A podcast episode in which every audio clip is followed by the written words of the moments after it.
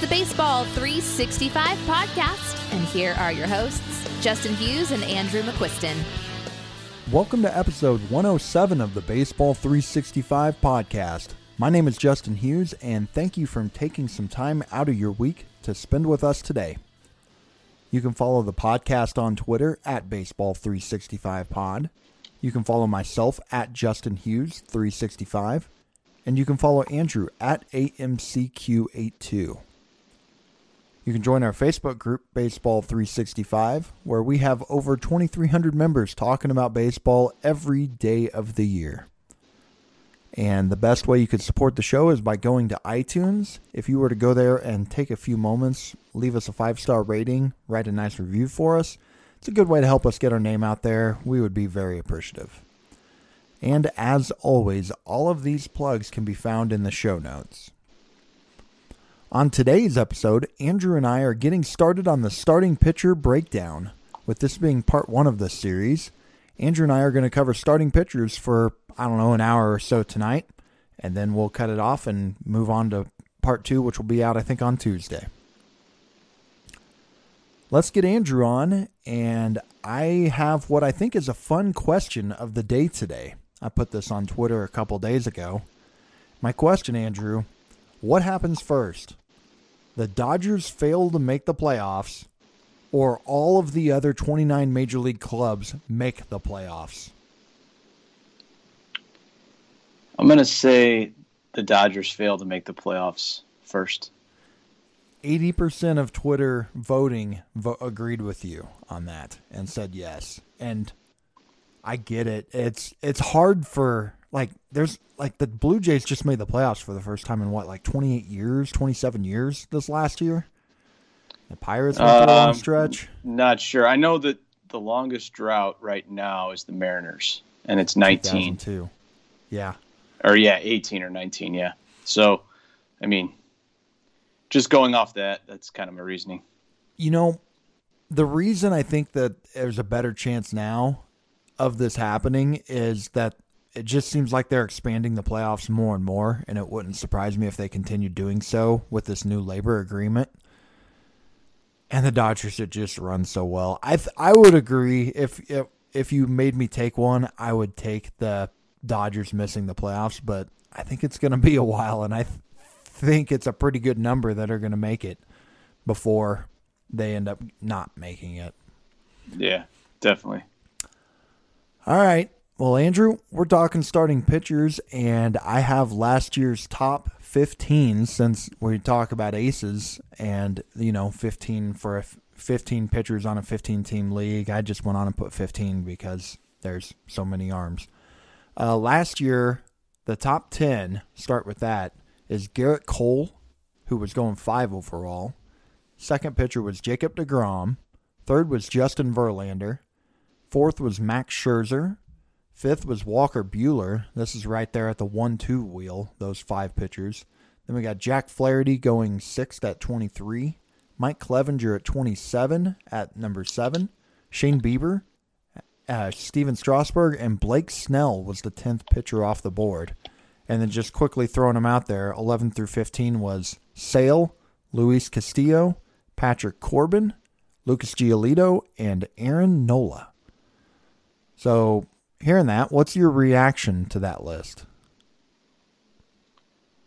Mostly good. I mean, um, most of these guys are still up there, obviously, besides Verlander, Clevinger. I mean, the big injuries, Sale, obviously, too. Um, but yeah, other than that, it's pretty much the cream of the crop. Yeah. You know, injury is the thing, you know, that I, that stuck out to me in terms of with these top 15, really the only one that really dropped due to performance was Patrick Corbin. And everybody else either stayed the same or got hurt and fell down. So, yeah, they, you know, I think that talks about why these aces are so valuable is they they hold they are holding value year after year as long as they're staying healthy. Um, Andrew, we have discussed this a lot this offseason, but not everybody has been here listening. For some of the newer listeners, what are your thoughts on the pitcher position as a whole, and how do you plan on attacking pitchers this year? Well, pretty much, uh, pretty much for me, it's I always want a pitcher in the first two rounds. I mean, I like getting one of the top guys. Um, I'm basically never going hitter hitter. So there, and then you know, I'm not opposed to even taking pitchers with my first two picks, but um, I think I've maybe have done that once, if if even at all. But more likely to go pitcher pitcher, I think, than hitter hitter in the first two. Um, and if not, you know, it doesn't necessarily have to be the first two rounds, but I like getting a couple pitchers in like by like round four, round five.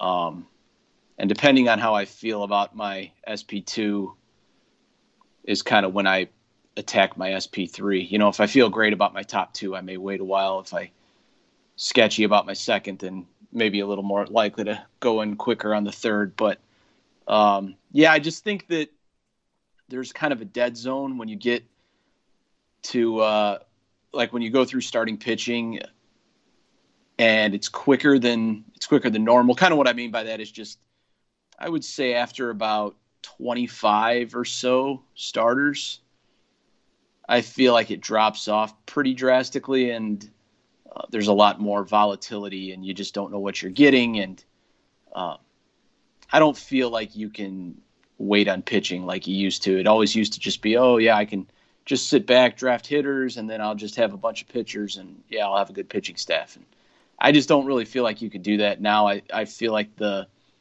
there is just way too much of an edge to be had for having the top pitchers.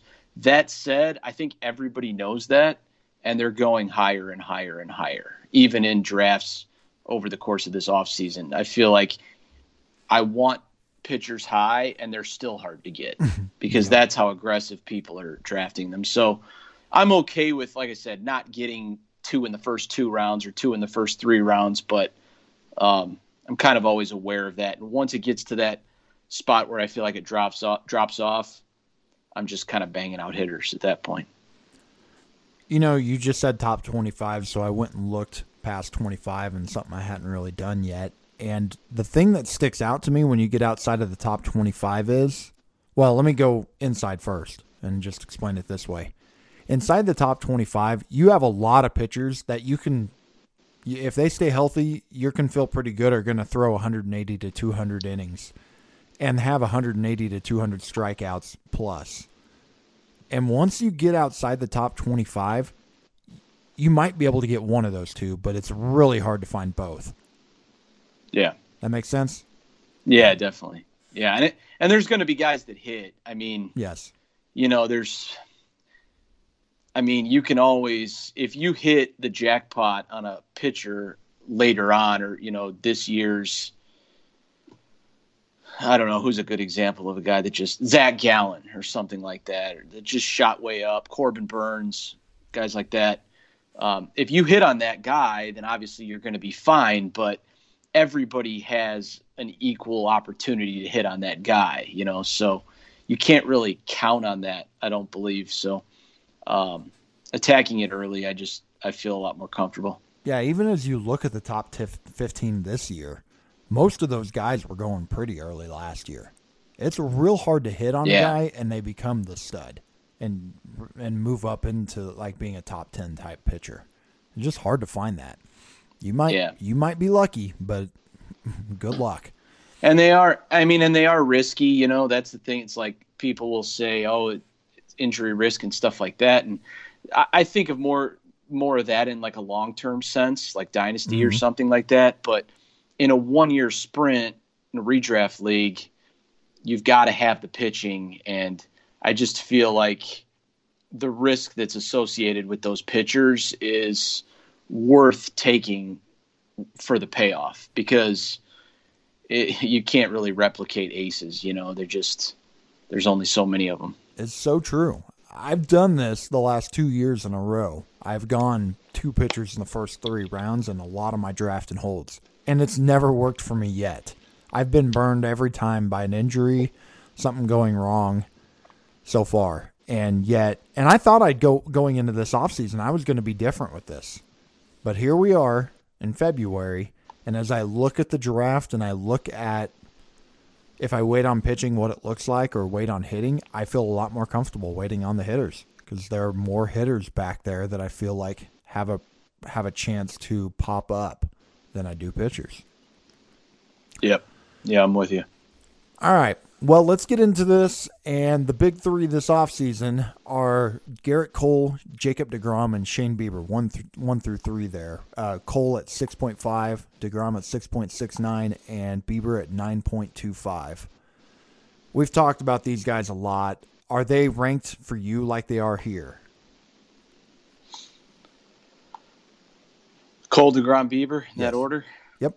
Um, I think so. I it's splitting hairs. I mean, it's I I think I think that would be my order. Yeah, and it's mostly the offense behind Gerrit Cole.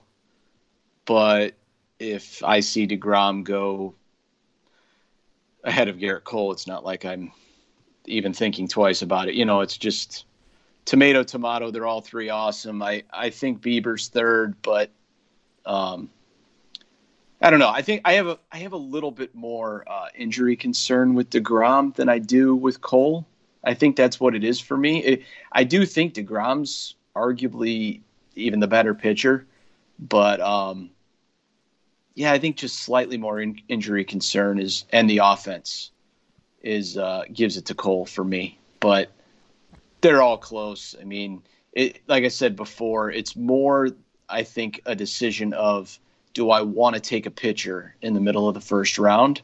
And if you do, I think any of the three are fine to take.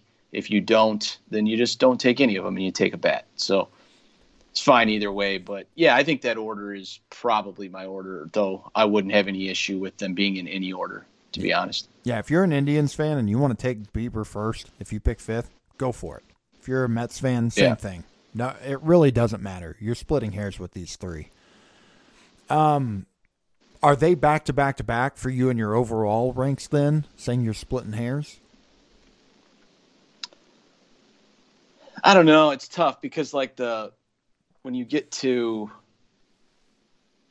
a point in the first round, um, it's kind of like if if I you know if it was Cole Degrom and then there was like a tantalizing bat there or something, and I felt like I could get a pitcher on the way back, um, I would potentially pass on Bieber, but I've gotten Bieber.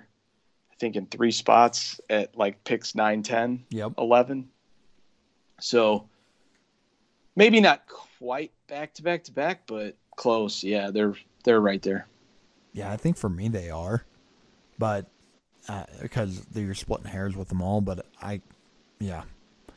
Um, I didn't put this in the notes, but due to Bieber being significantly younger than the other two, I think by brought what five, six, seven years, is Bieber the number one pitcher for you in Dynasty?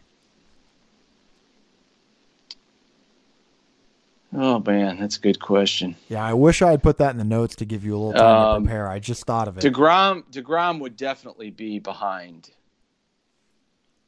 the other 2 hmm because it's close enough in redraft and the age difference.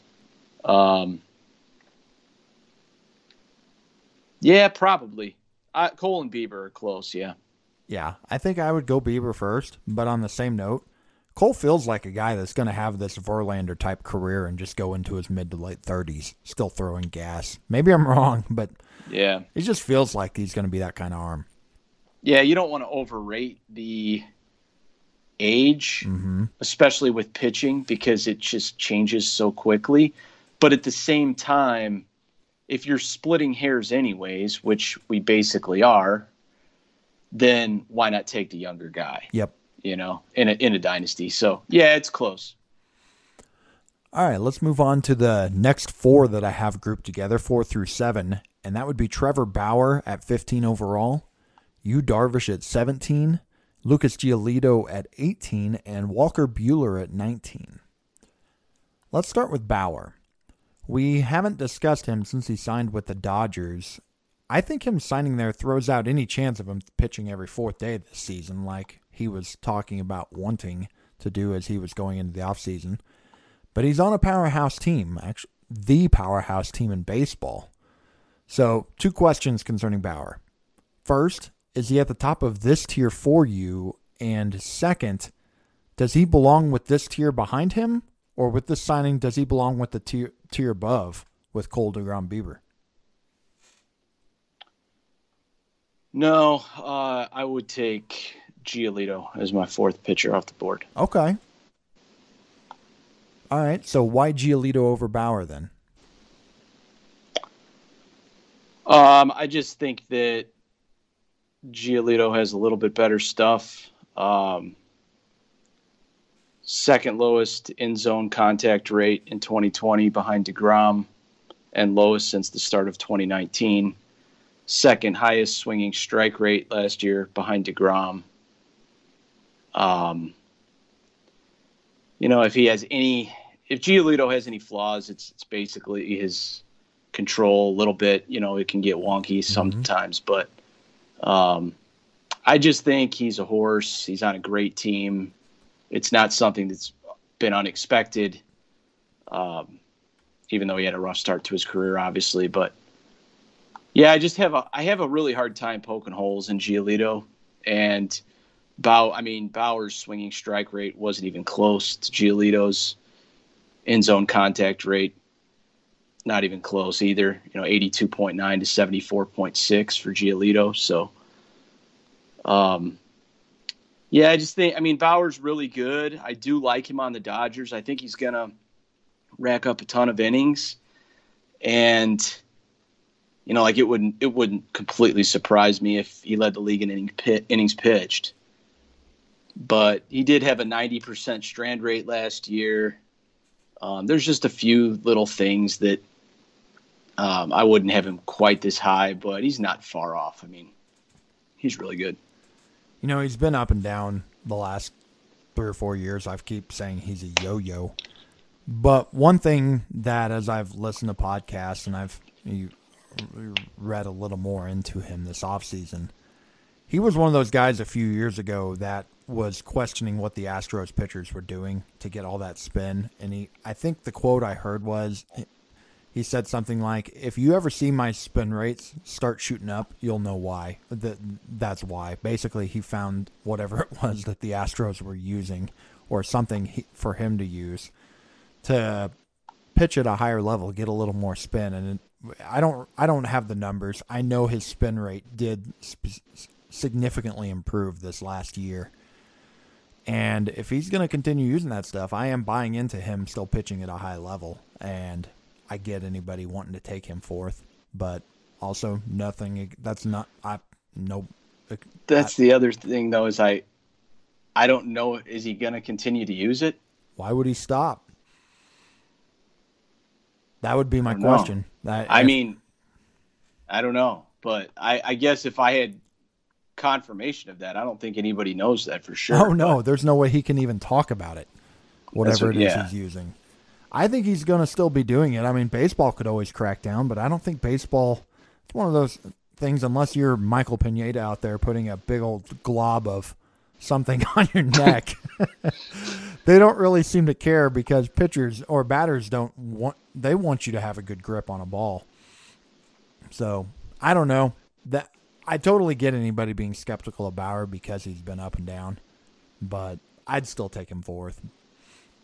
Um, yeah, I've, I've just heard I've just heard talk about you know the uncertainty of whether or not he's going to use it, and mm-hmm. I mean it's just we don't know, kind of a little bit of a guessing game. So Let's talk about the other two, Buehler and Darvish. Do you have a preference between those two? Uh, Darvish for me. Okay. Is it mostly for safety of throwing or more likely to throw 200 innings? Yeah, I think so. Um, I really like Buehler too. I mean, these guys are obviously all aces. Um, I think Buehler's the least likely of this group to pile on in innings, but a lot of that's just because he's probably not going to need to. Um, if he does, he can be right there with anybody, even with the top group. So, but yeah, I would take uh, I would take Darvish ahead of Buehler. Yeah, Buehler I think is the last of this tier, and he's but I'd still take him ahead of everybody from the next tier. And moving into that tier, we got uh, six more pitchers here going between picks 23 and 34. So a lot of these guys are going second half of the second round, beginning of the third round. Uh, Aaron Nola at 28 or 23 overall. Luis Castillo at 28. Max Scherzer at 29. Jack Flaherty at 30. And then at 34, Clayton Kershaw and Brandon Woodruff with a basically identical ADP. Who's your favorite of this group? Uh, Luis Castillo would be mine. I think I would take him definitely at the top of this group. Um, possibly ahead of Buehler, too. I think Castillo is just uh, electric. Obviously, he's going to get you the innings, strikeouts. I don't, I don't really see too many flaws. Um, I've got him on a few teams. God, he's so fun to watch. Changeup is just sick. Yeah, it's like my favorite, one of my favorite pitches to watch in baseball. Um, so yeah, he would be my guy. But these guys are all good. I mean, Nola's a horse. He's really safe. I don't think he has quite the ceiling that Castillo does. Obviously, he has a higher ADP, so um, I'm probably on the uh, in the minority with that. But I would uh, I would take Castillo over Nola, but I get it. You know, like Nola's really safe. He's not gonna hurt you. He's always good. So, um, I don't know about uh, Max. How do you feel about Max? It's like you're playing a game of chicken with him. When does it? Yeah. When does it fall apart? Because he's getting up there. I mean, what is he? 36, 37? I'll try to pull that yeah, up right now. I want. I 37. 37 years old. That's a lot of miles on that arm too. I mean, he has a total of two, 2,300 mo- innings on him. I'm sorry. He's he's 36. He'll be 37 this year. Yeah, 37 this year, and he's got 2,300 um, innings on him in his career. But I I did take him in one draft. Actually, Castillo I think was still there, and I took him just to take someone different because I've taken a lot of Gerrit Cole shares in redraft leagues this offseason, and I ended up and Castillo like that's my favorite pairing. To get Gerrit Cole and Castillo in the first two rounds is like the perfect one-two combo for me. But um, Yeah. See, there's no draft I've been in where those two have been like where you could you have to take Cole and Kit like he just doesn't make it. yeah, I've, I It just doesn't. Yeah. And any it, it might be hard in a draft in a re, regular redraft you might be able to pull it off and uh, andrew does a lot of draft and holds and we do talk we do lean a lot towards that whenever we're talking about these drafts but yeah um let me ask you about kershaw and woodruff actually i'll move on to them who would you project for more innings in 2021? We got Woodruff, whose career high is 121 innings, but Steamer's projecting 175. And meanwhile, Kershaw's on the deepest team in baseball, keeps dealing with back injuries, but is also projected for 175 innings. I, I actually came up with this question before I realized that their projections were the same. But, anyways, who would you take for more innings? Project, anyways. It's a good question. I think I would take Woodruff. Hmm. So, And I, I don't know. I mean, I don't feel strongly about it, but I just, I think I would. I will say this: I don't think Woodruff gets to 175 innings after a career high 121.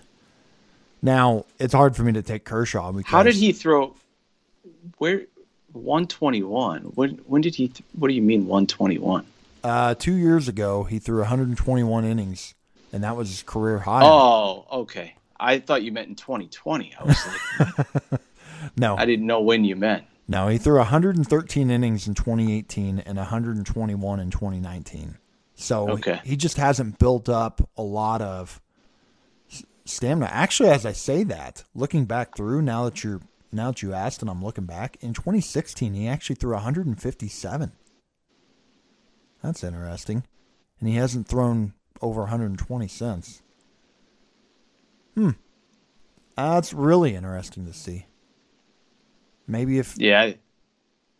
I, mean, I they're going to give him the ball every fifth day. I mean, I'm I'm not really too concerned about his innings, but yeah, and it, Kershaw, I just feel like getting a little bit older, they can they they're just so deep. I mean, they can just take it easy on him, and yes, they will at any chance that they get. You know, I feel like so that's just a hunch. I mean, can go either way. It'd be really hard for me to take a Kershaw bet on anybody with Kershaw saying he's going to get more innings. I might make that bet with Dinelson Lamet, but that's about it. we'll get to him in a little while. All right, we'll move into the next tier where we have five more pitchers. We got Zach Gallen with an ADP of 40. We have Blake Snell at 47, Kenta Maeda at 48, Tyler Glasnow at 51, and Lance Lynn at 54. Andrew, I know you like Lynn. Let's start with him. Why are you such a fan of him? I just like him because he's different. I mean, he's just the type of guy that's going to go out there and pitch every fifth day, tons of innings. Um, he stays in the game long enough to give himself a better shot at a win. Obviously, now he's on a better team. Um, yeah, I just I just like him. I mean, I I I don't feel like there's many guys like him anymore. I think that's kind of part of it, but um, yeah, just good pitcher. Obviously, like I said, good team, and he's going to have a lot of opportunities for wins. I I always heard, or I heard a thing a while back, sometime last year. It was like they were just saying how, you know, Lance Lynn, whatever you think he's going to get to, you know, like when you're watching the game and um, whatever you think his pitch count, you're watching his pitch count 80, 90, and it's like, oh, he's going to be out by the sixth. Well, just whatever it is that you think, just tack on an inning. That's typically what he does. I mean, he just goes and goes. I want to say it's around like 38 consecutive starts with 100 pitches or something like that. So, yeah, I just like him. I think he's really durable, and um, I feel comfortable with that. Even though I'll admit his stuff isn't quite something like you know a Tyler Glasnow or a Blake Snell, but I just have a lot more innings questions with them is all. Yeah, really between these five here, him and Gallen are the only two that I would project for over 180 innings, and Lynn especially. I mean, I I would feel pretty good that he's around 200 at the end of the year.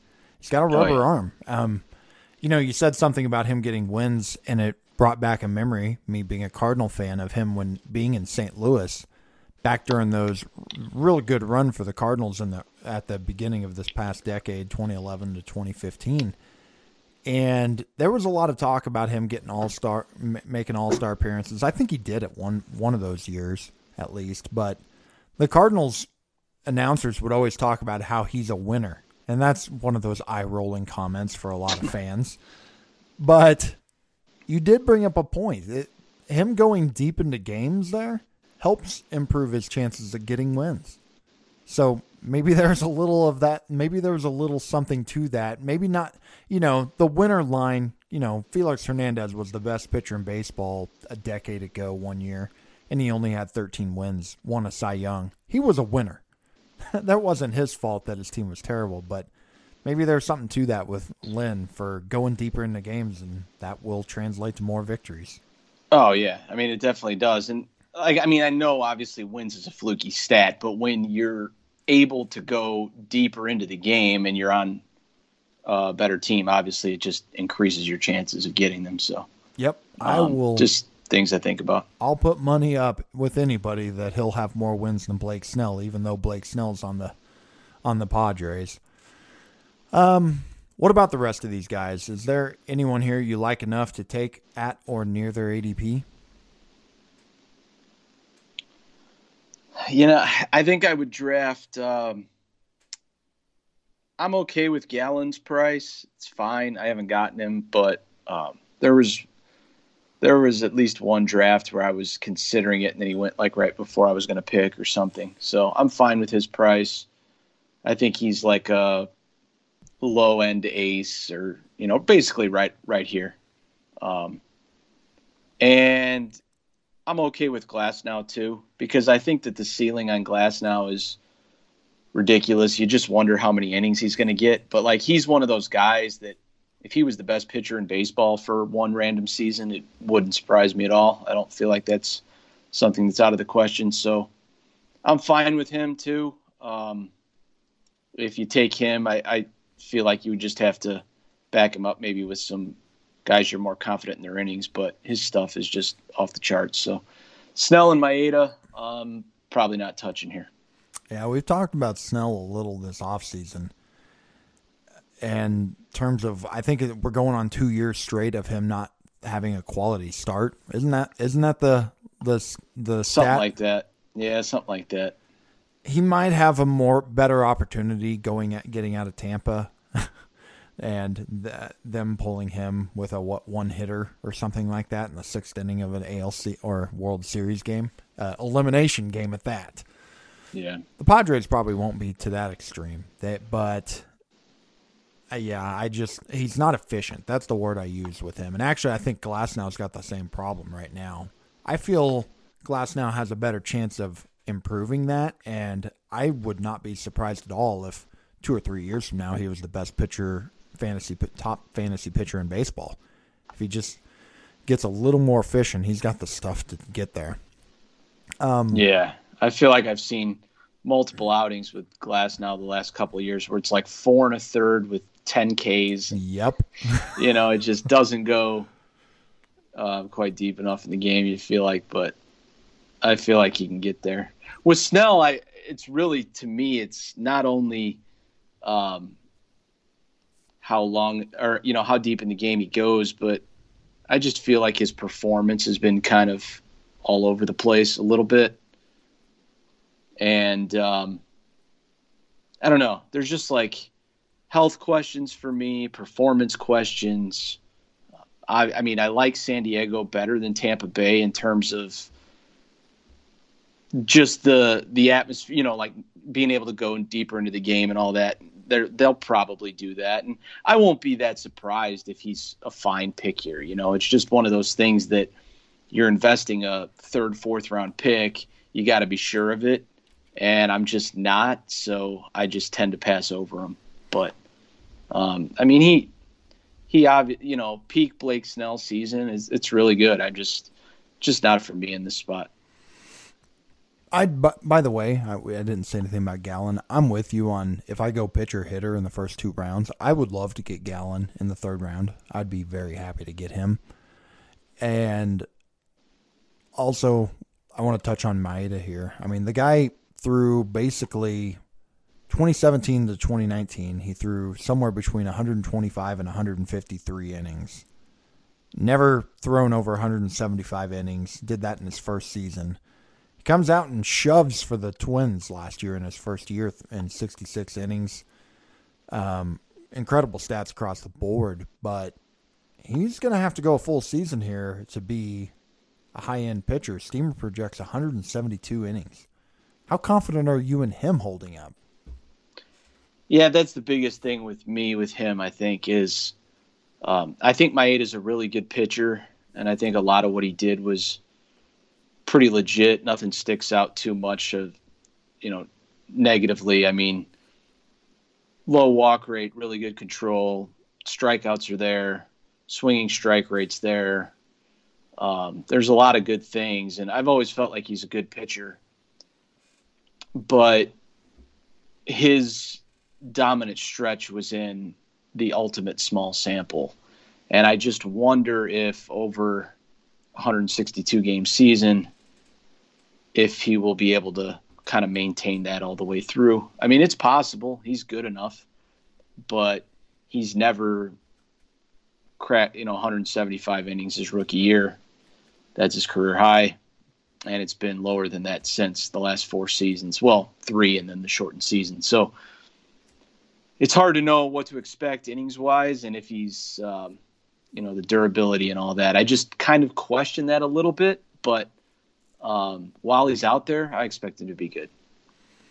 Yeah, I think he's got a shot. I mean, he might get to 170 innings, but if he does, I just think the stats will come down. I just don't think it's hard for me to imagine him pitching at a high end elite level like he did last year over a course of a full season, personally. Um, yeah, it's tough. It's it's it's an expensive price. I mean, I Yes. I think he'll be, I think he'll be good, but 16th pitcher off the board, it's just not cheap. And I've always liked him when he was with the Dodgers. I thought he was a good pick. You it, you knew that you weren't going to get the full season of innings, but I've always felt like he's a good pitcher, just like you just said. He's good on a per inning basis. The difference was is before, you weren't paying this price. No, you know, no, we've never we've never paid this price for Kenta Maeda, so it's a little weird. You know, the first time I saw it pop up in like November, I was like, oh my god. But I get it. I mean, he's a Cy Young finalist and had a great year, and it, he's always been a good pitcher. So.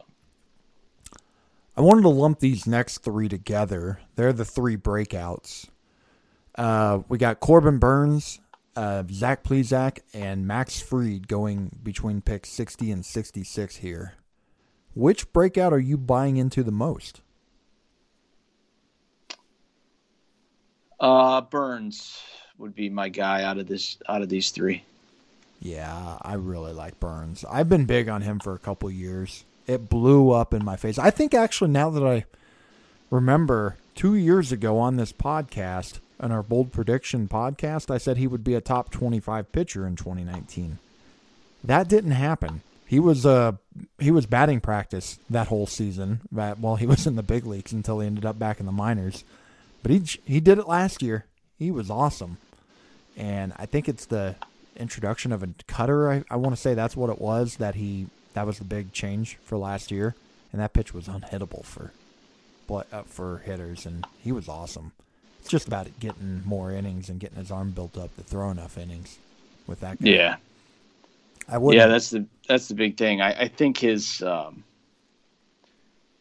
his I think the difference with me, like between the three of these guys, I just his strikeout upside is just so high. I mean, I I question the innings a little bit, but um, you know, he's the type of guy that I think Steamer's got him for, and I don't I don't put too much into the Steamer projections for pitching just because I feel like they're kind of slow to catch up with changes guys make and stuff like that. But um, I think it's 139 innings and like 166 strikeouts, and that's like whatever wherever his innings land. I, I think that the um, the crazy K numbers like per inning are going to be there. So you're not going to probably get as many innings as you will with a lot of these guys, and the people who are fading Burnes, that's what they're going to tell you. You know, he's just not going to get the innings, but per inning, I mean, my God, he's he's ridiculous. Yeah. Do you think in a couple years, do, like, if he starts building up and throwing more innings, do you think this guy could be a first round pick in a few years? I wouldn't expect it, but never say never. I mean, we'll see once he starts building it up. You know, it's Yeah. just sometimes that doesn't go as smoothly as you would hope. Yeah, and obviously that there's no lock that he gets there, but I think there's a I think he's got a decent shot at it. I just think he's that good. Um, any thoughts on the other two, Plesac and Fried? Um, I actually just drafted Plesac in the draft I'm in now, but it's about 20 picks later than this. I wouldn't probably take him here. Fried, I definitely wouldn't take here. Um, I think with Plesac, it's controls really good. Um, I do think that he can get to kind of this area in terms of output at the end of the year. Wouldn't surprise me. I do think he can be really good.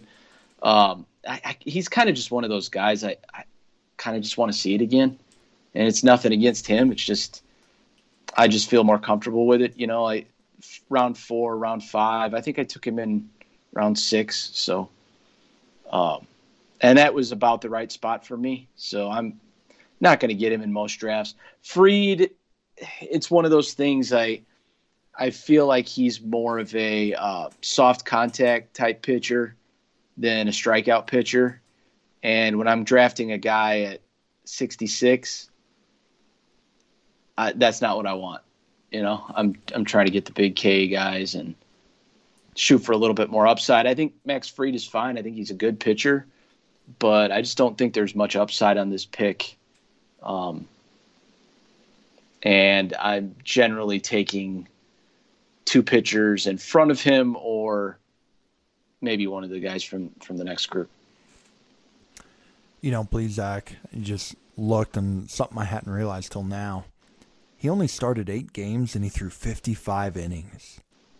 That is almost seven per eh, start last year in yeah. those eight starts. You just don't see that that number attached to pitchers too often in terms of per start basis. Even though it was only eight, that's pretty dang impressive. yeah, he was he was really good.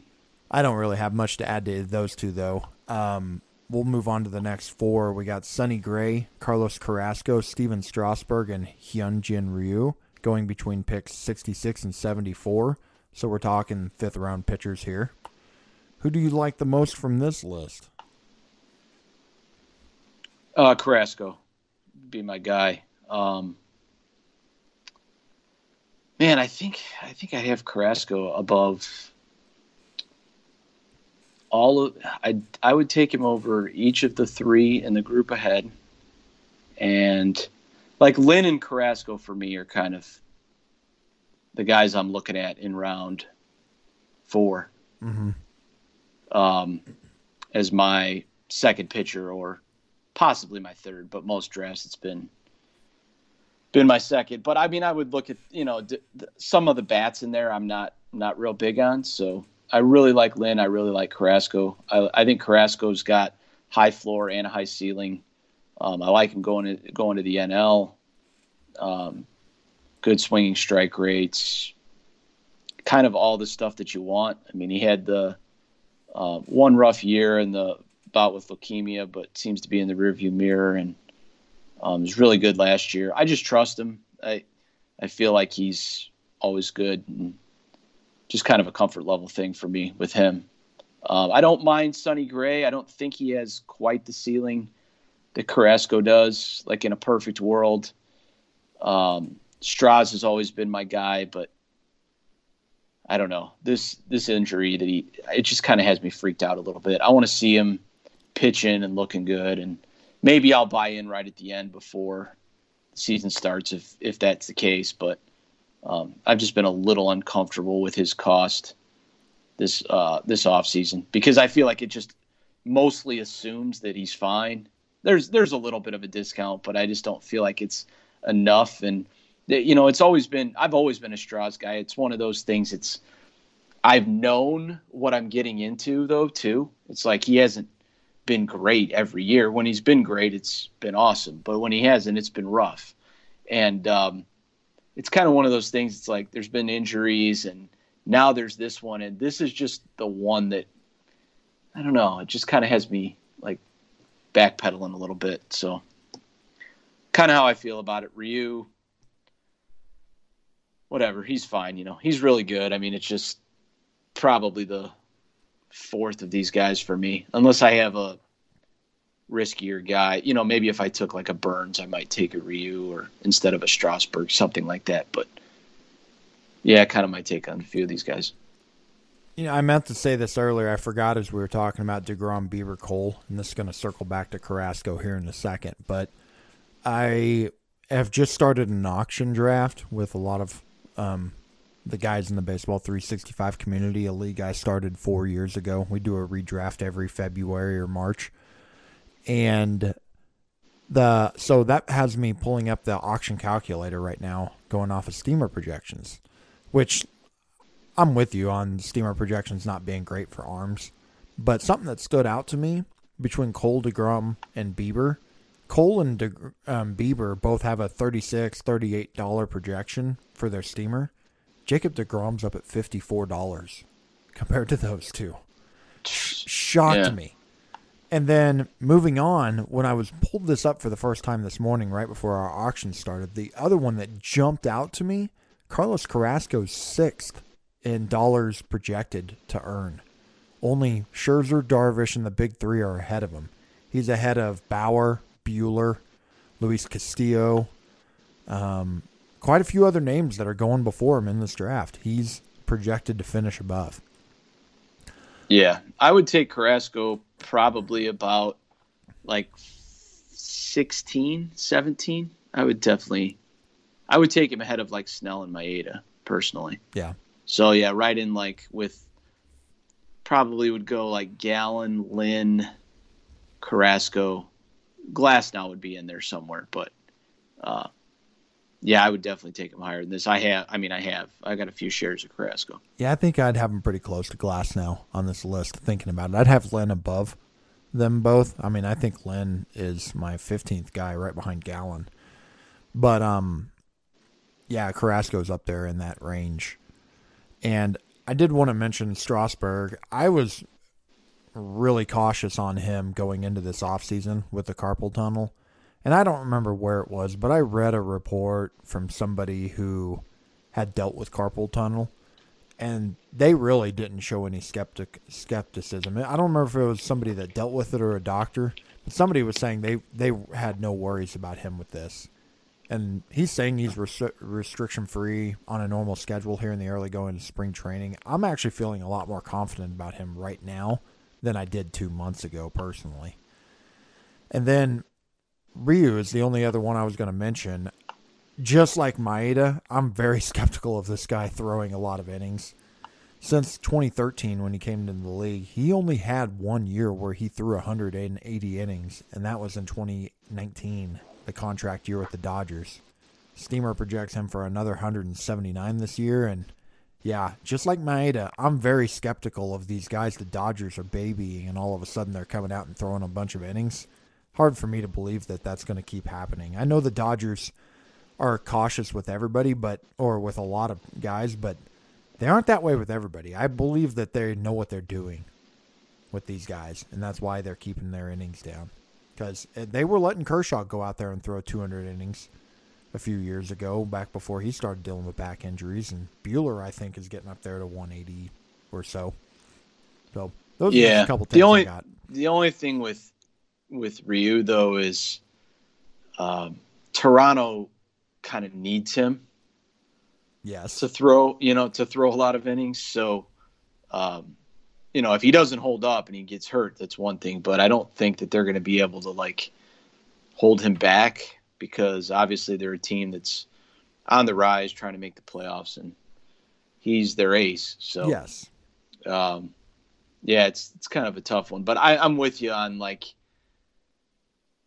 at this price, it's it's tough. I mean, it's he's got to be really, really good, and he was last year. And I guess I get it some, but I don't know. I'm just probably not a guy I'm going to have many shares of. Yeah, I agree that if he can hold up, they'll keep him out there.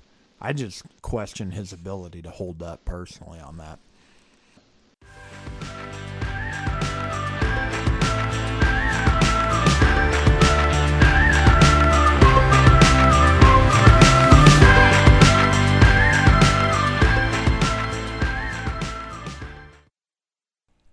Okay, well, that's where we're going to cut off this episode. Andrew and I will be back. If you check this t- next Tuesday, we will have the next episode where Andrew and I will talk about pitchers 26 through 55. Until then, take care, everybody. Thanks again for listening to the Baseball 365 podcast with Justin Hughes and Andrew McQuiston. Be sure to check the show notes for all the details on today's episode, along with quick links to Facebook and Twitter. If you have a question, a comment, or a suggestion, we would love to hear from you. You can find us at the Baseball 365 Facebook group or send an email to us, baseball365pod at gmail.com. And if you like the show, take a moment, rate us on iTunes. And once again, please join the Baseball 365 community on Facebook. That's where baseball lives 365 days a year.